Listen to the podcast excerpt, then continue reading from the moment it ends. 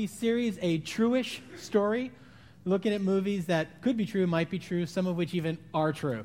And this one, week, we look at one that actually is true uh, 127 hours. And uh, how many of you have seen it? Fair number. Okay, so today, as we launch into 127 hours, the, the story of 127 hours is I'll show you in 127 seconds. Here's the story of 127 hours.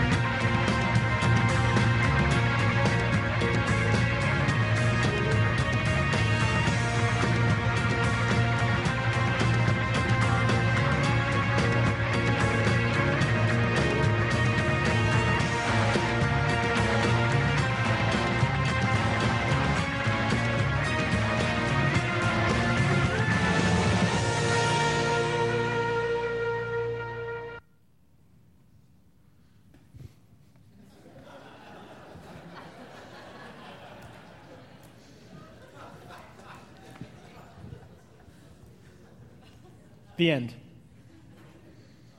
Actually, that was kind of long.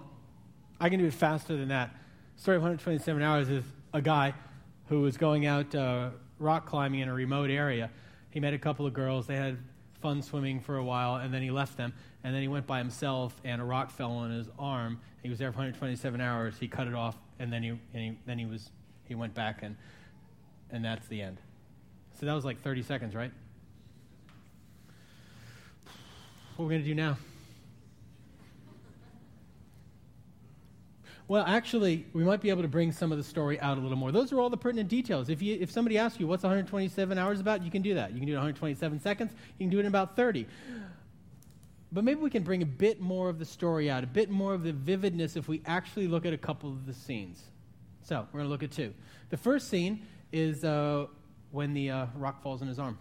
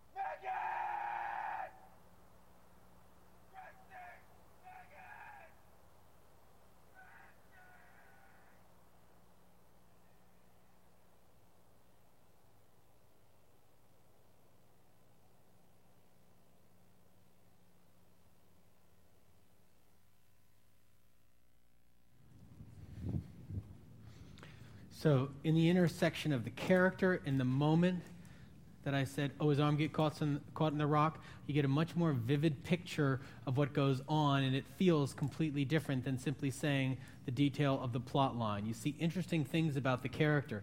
Even as simple as when, when he's walking through for, he's rubbing his hands on the rock, and you just get the sense of how much he loves what he's doing, the visceral feel of the rock against his hand. You see sort of his joy and adventurousness as he's jumping down into different things. And then when the rock falls and you get that look on his face, you see the plight, that stunned moment of pain, confusion, wondering what in the world is going to happen here, and then pulling away to a cutaway shot, which shows just how desperate the situation was. So the intersection of the character with the actual plot line, and you see a whole lot more. In the next scene, you're going to show, just show you one more scene. It's about 24 hours later, and he has pulled out his video camera and he begins to record uh, the moment.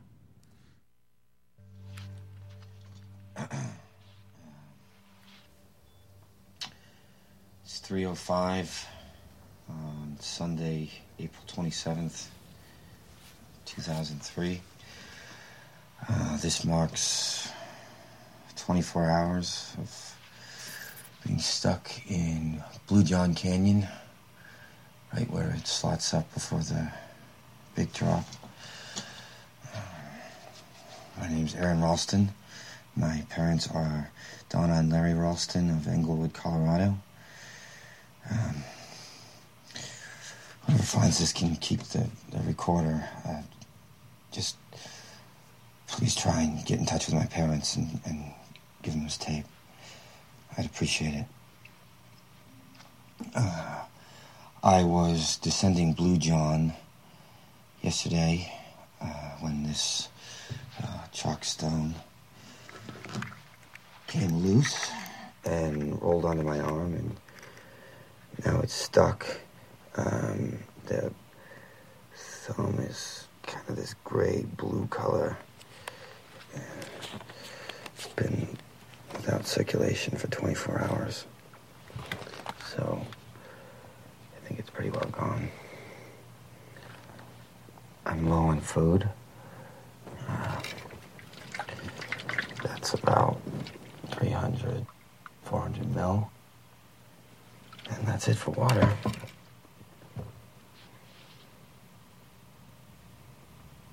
I'm pretty deep doo doo here.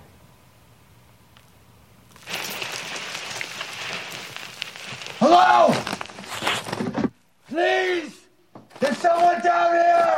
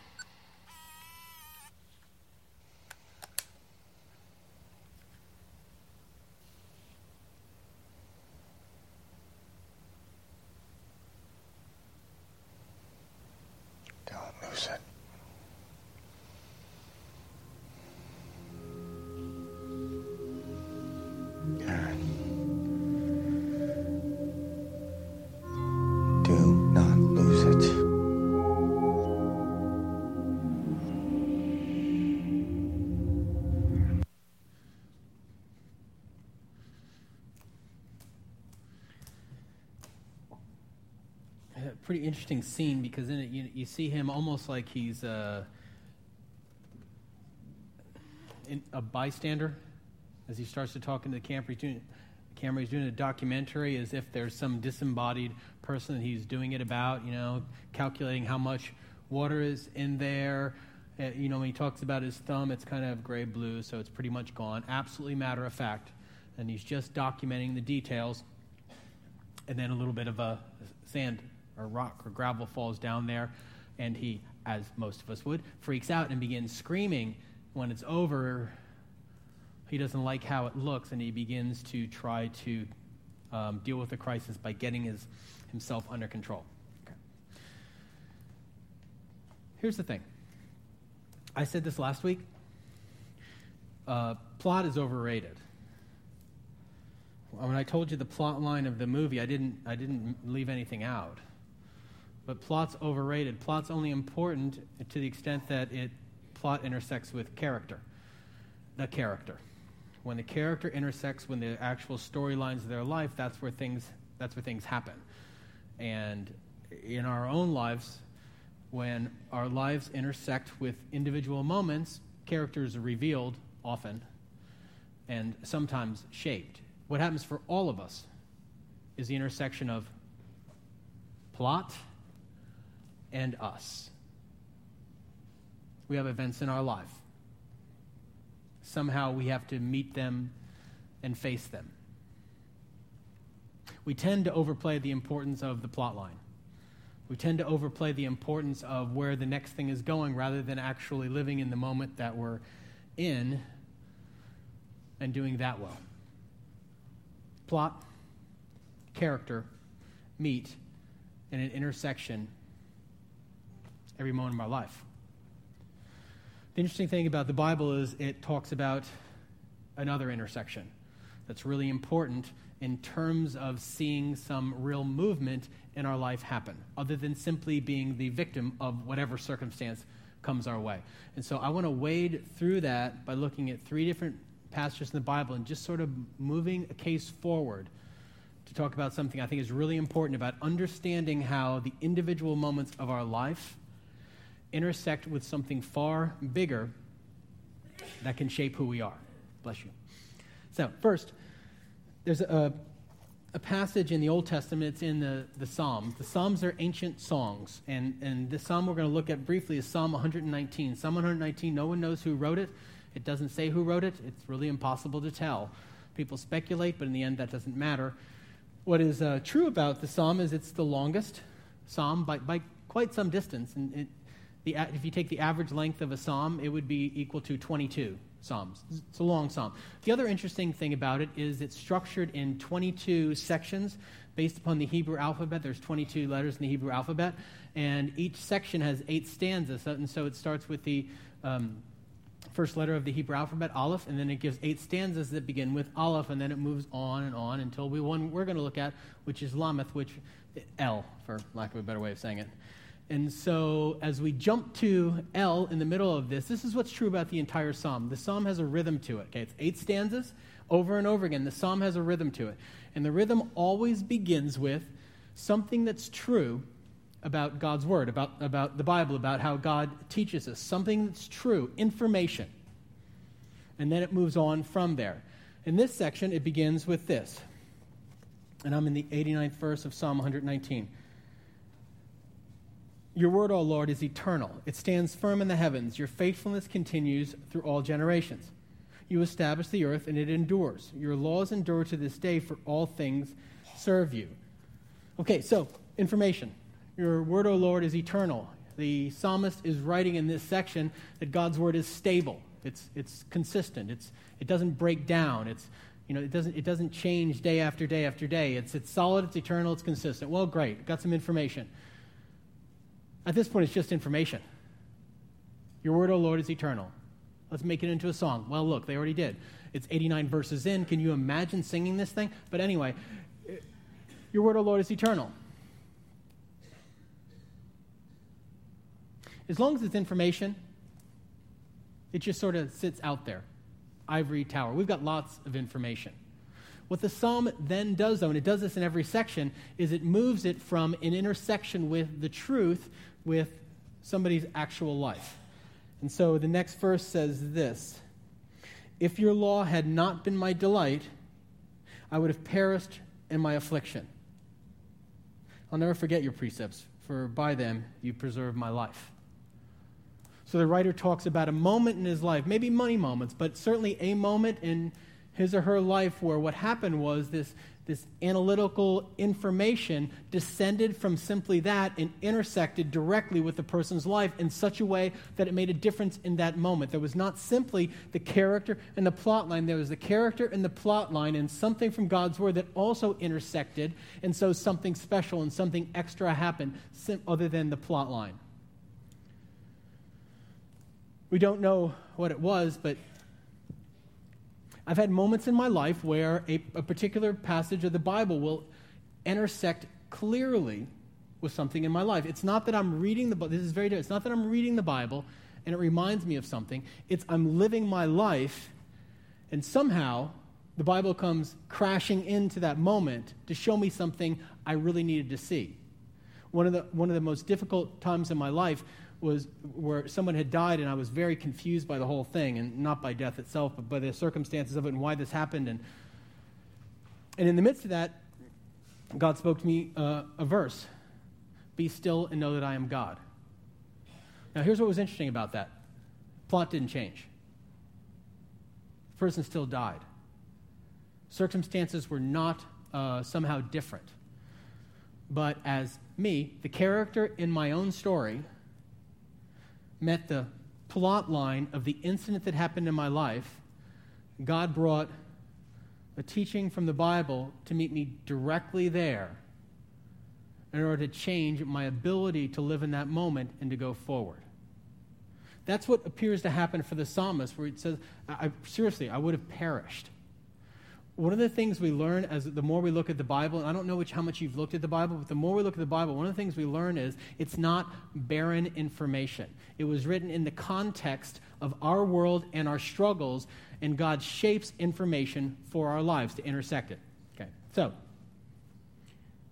God sometimes sends the Bible into our lives to intersect. Well, there's a, there's a bigger point. That's one step. I want to I want to move this forward a little bit. So why why does he why does he do that? Okay, there's a story in a book called Acts. Acts is the story of the early church. And in the 16th chapter of the book of Acts, here's the story that gets told.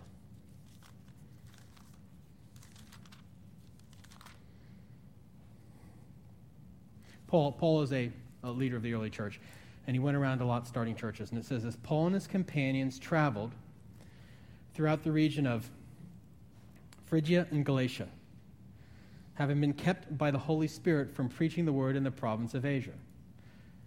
When they came to the border of Mysia, they tried to enter Bithynia, but the Spirit of Jesus would not allow them to, and so they passed by Mysia and went down to Troas.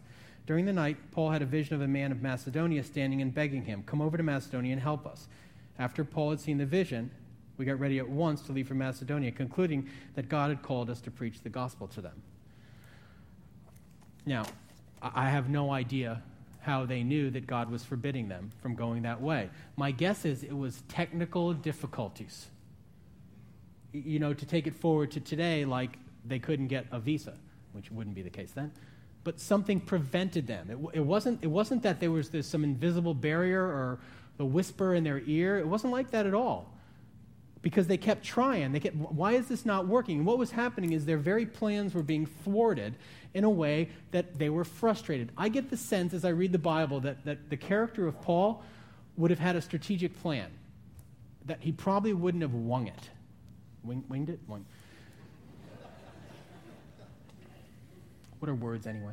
But the, he, he had a plan, and his plan was getting thwarted. And my guess is, from looking at his personality, he didn't go, oh, well, he kept trying. What do you see? He keeps trying over and he keeps trying. And he's like, What in the world is going on? I'm trying to go help people. God, how about cutting me a break? Uh, you know, I'm doing what you asked me to do. How about open up a few doors for me? And then he goes, oh, wait, we're supposed to go over here. it wasn't as if he had this great spiritual awakening. His way was being stopped. Okay. We like to think of our life as upward and to the right. Think graph. Good and getting better. No valleys. Upward to the right. Sometimes it's not. What do we do when it's not? What do we do in those moments when it doesn't go upward to the right? Well, we might do lots of things depending on what our perspective is in the midst of that. But what this story shows me, and we'll see this sort of teaching throughout the whole Bible, is that God is present in every moment of our lives. Even as Paul is not getting what he wants, God is present in that moment.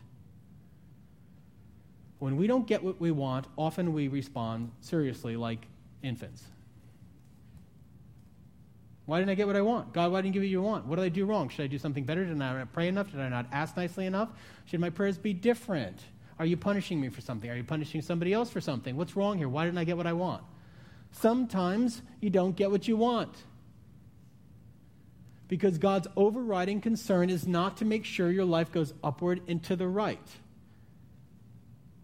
What is clear in the Bible is that God is present in every moment of our lives for some reason, which I'll get to. I'm not just going to leave that hanging. Think about this. When Jesus came to earth, this is how he was referred to as Emmanuel, God with us. The concept was that God was going to be with people, walking with them every moment of their lives, that he would be actively engaged in our lives. The gospel is the story of Jesus coming to earth to forgive people, yes.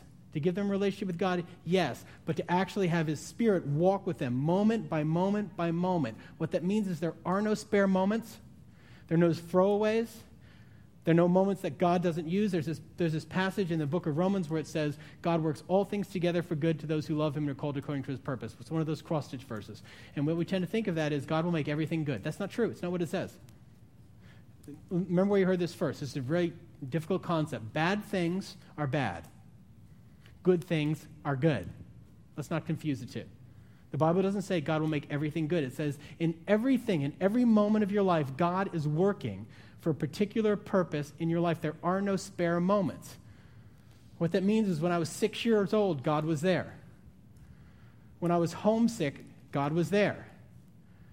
When I broke my wrist and so I shifted from football to soccer, God was there. When I became short in junior high, God was there. now I'm huge. When I succeeded on tests, God was there.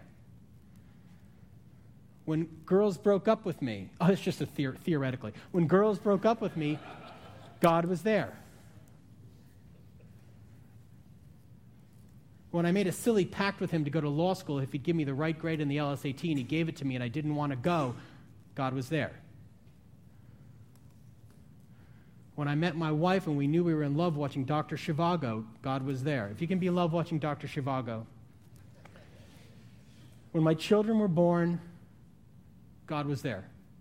Good, bad, indifferent, the compelling, the driving truth, the biggest intersection. It's not simply, this is the really good news. Your life, no, this is not. It's going to get there. Your life will not go upward to the right necessarily. It might. But the really good news is there are three things that are intersecting in your life if you choose to follow Jesus. Sometimes even before you do. So I can see all these moments where God was intersecting my life well before I came into relationship with him because three things are happening you, your life, and God intersecting. And that changes everything. It changes every moment. It doesn't make bad things good, it means that there are no throwaways. It means that even when things go sideways, God is there and He's working powerfully on our behalf. It means I'm not simply subject to the vagaries of circumstances. A fascinating quote. This, Aron Ralston said this in the movie, and he says later he actually said it. This rock has been waiting for me for my entire life. Somehow, in the midst of that, he sensed that there was something going on there. This rock has been waiting for me my entire life. This moment has been waiting for you your entire life. It's not a throwaway. Tomorrow's not a throwaway. See, that, that we miss what God does in our life far too often because we're waiting for the upward to the right. We're waiting for God to give us what we want, the next thing. And so we miss this moment. Let's, I mean, let's be honest. Let's be existential here for a moment. All you have is this moment. That's it. This moment. It's the only moment we live in. You can talk about the past, you can talk about the future. This is the only moment you live in, the one that you're in, the one right now. And God intends to intersect there over and over and over again. He promises to be with you and in you and for you and driving in your life toward a goal. So, what's the goal? I'm glad you asked. In the book of Colossians, Colossians is a letter to the church in Colossae. A lot of this is not tricky. It's a letter to a church in Colossae, and this is what it says. Speaking about Jesus, we proclaim him, admonishing and teaching everyone with all wisdom, so that we may present everyone perfect in Christ. To this end I labor, struggling with all his energy, which works so powerfully within in me. Now, perfect is a really good translation of actual Greek, but it's not a good translation into English because we tend to think of perfect as there's no mistakes, technical perfection. The Greek sense of that was whole. Paul is writing this. He says, We proclaim Jesus. And what the, the thing we're doing is we believe God is working so that everyone may be whole, complete, fully formed. In every moment of your life, God is forming you. It is without a doubt true that in the moments of our life, character gets revealed. And sometimes we don't like what's revealed. It's also true that in every moment of your life, if you will be open to it, sometimes even when you're not, God is making you whole. He's sanding off the edges that really need to be gone. He's healing the hurts that have gone very deep. He's raising up the beauty that was always there. In every moment, every moment of your life, God is trying to make you whole. He works, He labors, the whole story of the Bible is the story of making you and I whole, complete. And He's doing it in this moment. And He'll do it in our next moment. And He'll do it when we fail catastrophically. And He'll do it when we succeed brilliantly. And He'll do it in those moments that seem rather neutral. He'll do it if a rock falls in our arm. He'll do it if we simply have a fun time swimming in a swimming hole. God will always be working to make you whole.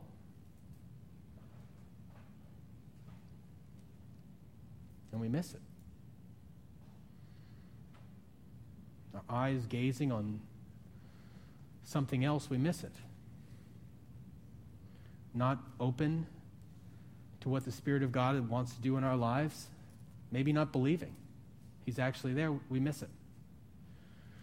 And we trudge on through moments just asking questions of why that happened and how could it be better and missing the intersection of the Spirit of God in your storyline with your soul.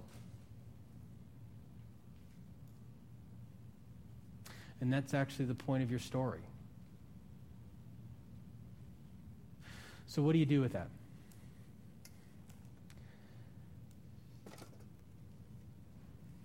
You open your life up. In a scary and rather vulnerable way, you open your hands and say, God, here I am. I want to see you intersect my soul here. I stand waiting, consent, and open to your presence in my life for every moment that happens. Don't let me skip past any of them.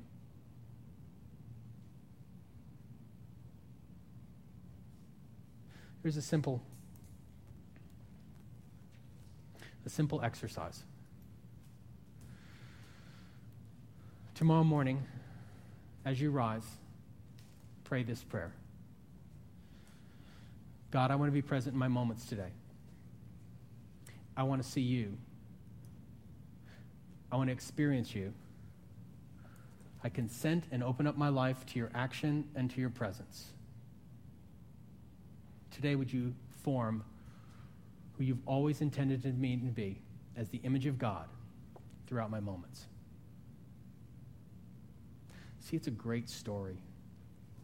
The gospel is a great story of the Son of God coming and pursuing you, of living on earth, dying on a cross, rising from the dead, and then, once you receive that, continuing to pursue you. And now it's to us to open our lives, to acknowledge when we're not, to breathe in the power of His Spirit. Whether you're somebody who's been a Christian for 30 years or you're not yet there, the principle is the same. As we move into a time of response in just a moment, I would encourage you to begin that time of re- response with the simple prayer. See, this is your moment. You got this moment right now. In this moment, open your life and ask God to breathe in and speak into the midst of your life for the process of you becoming whole, mature, and complete. Seems infallibly He answers that prayer. Let's pray. Lord, would you give us the courage to open up our lives? Would you give us the wisdom to see your hand at, at work? Would you give us the honesty about when we're shutting you out? We're grateful that you long to take hold of our souls for good and that you want to bring out the beauty. Even now, we open up and we wait for you. We ask your presence to move into midst of our hearts, souls, into those deepest recesses, and even to the ones that are on the surface. And make us a bit more whole, even in this time. We pray in Jesus' name. Amen. At this time, we receive an offering. It is a way for us to articulate a concept. God pursues us. And when we respond back to Him, we pursue back and lean back into the relationship. Our offering is a way for us to articulate that both that we are leaning back toward God and we want to be a part.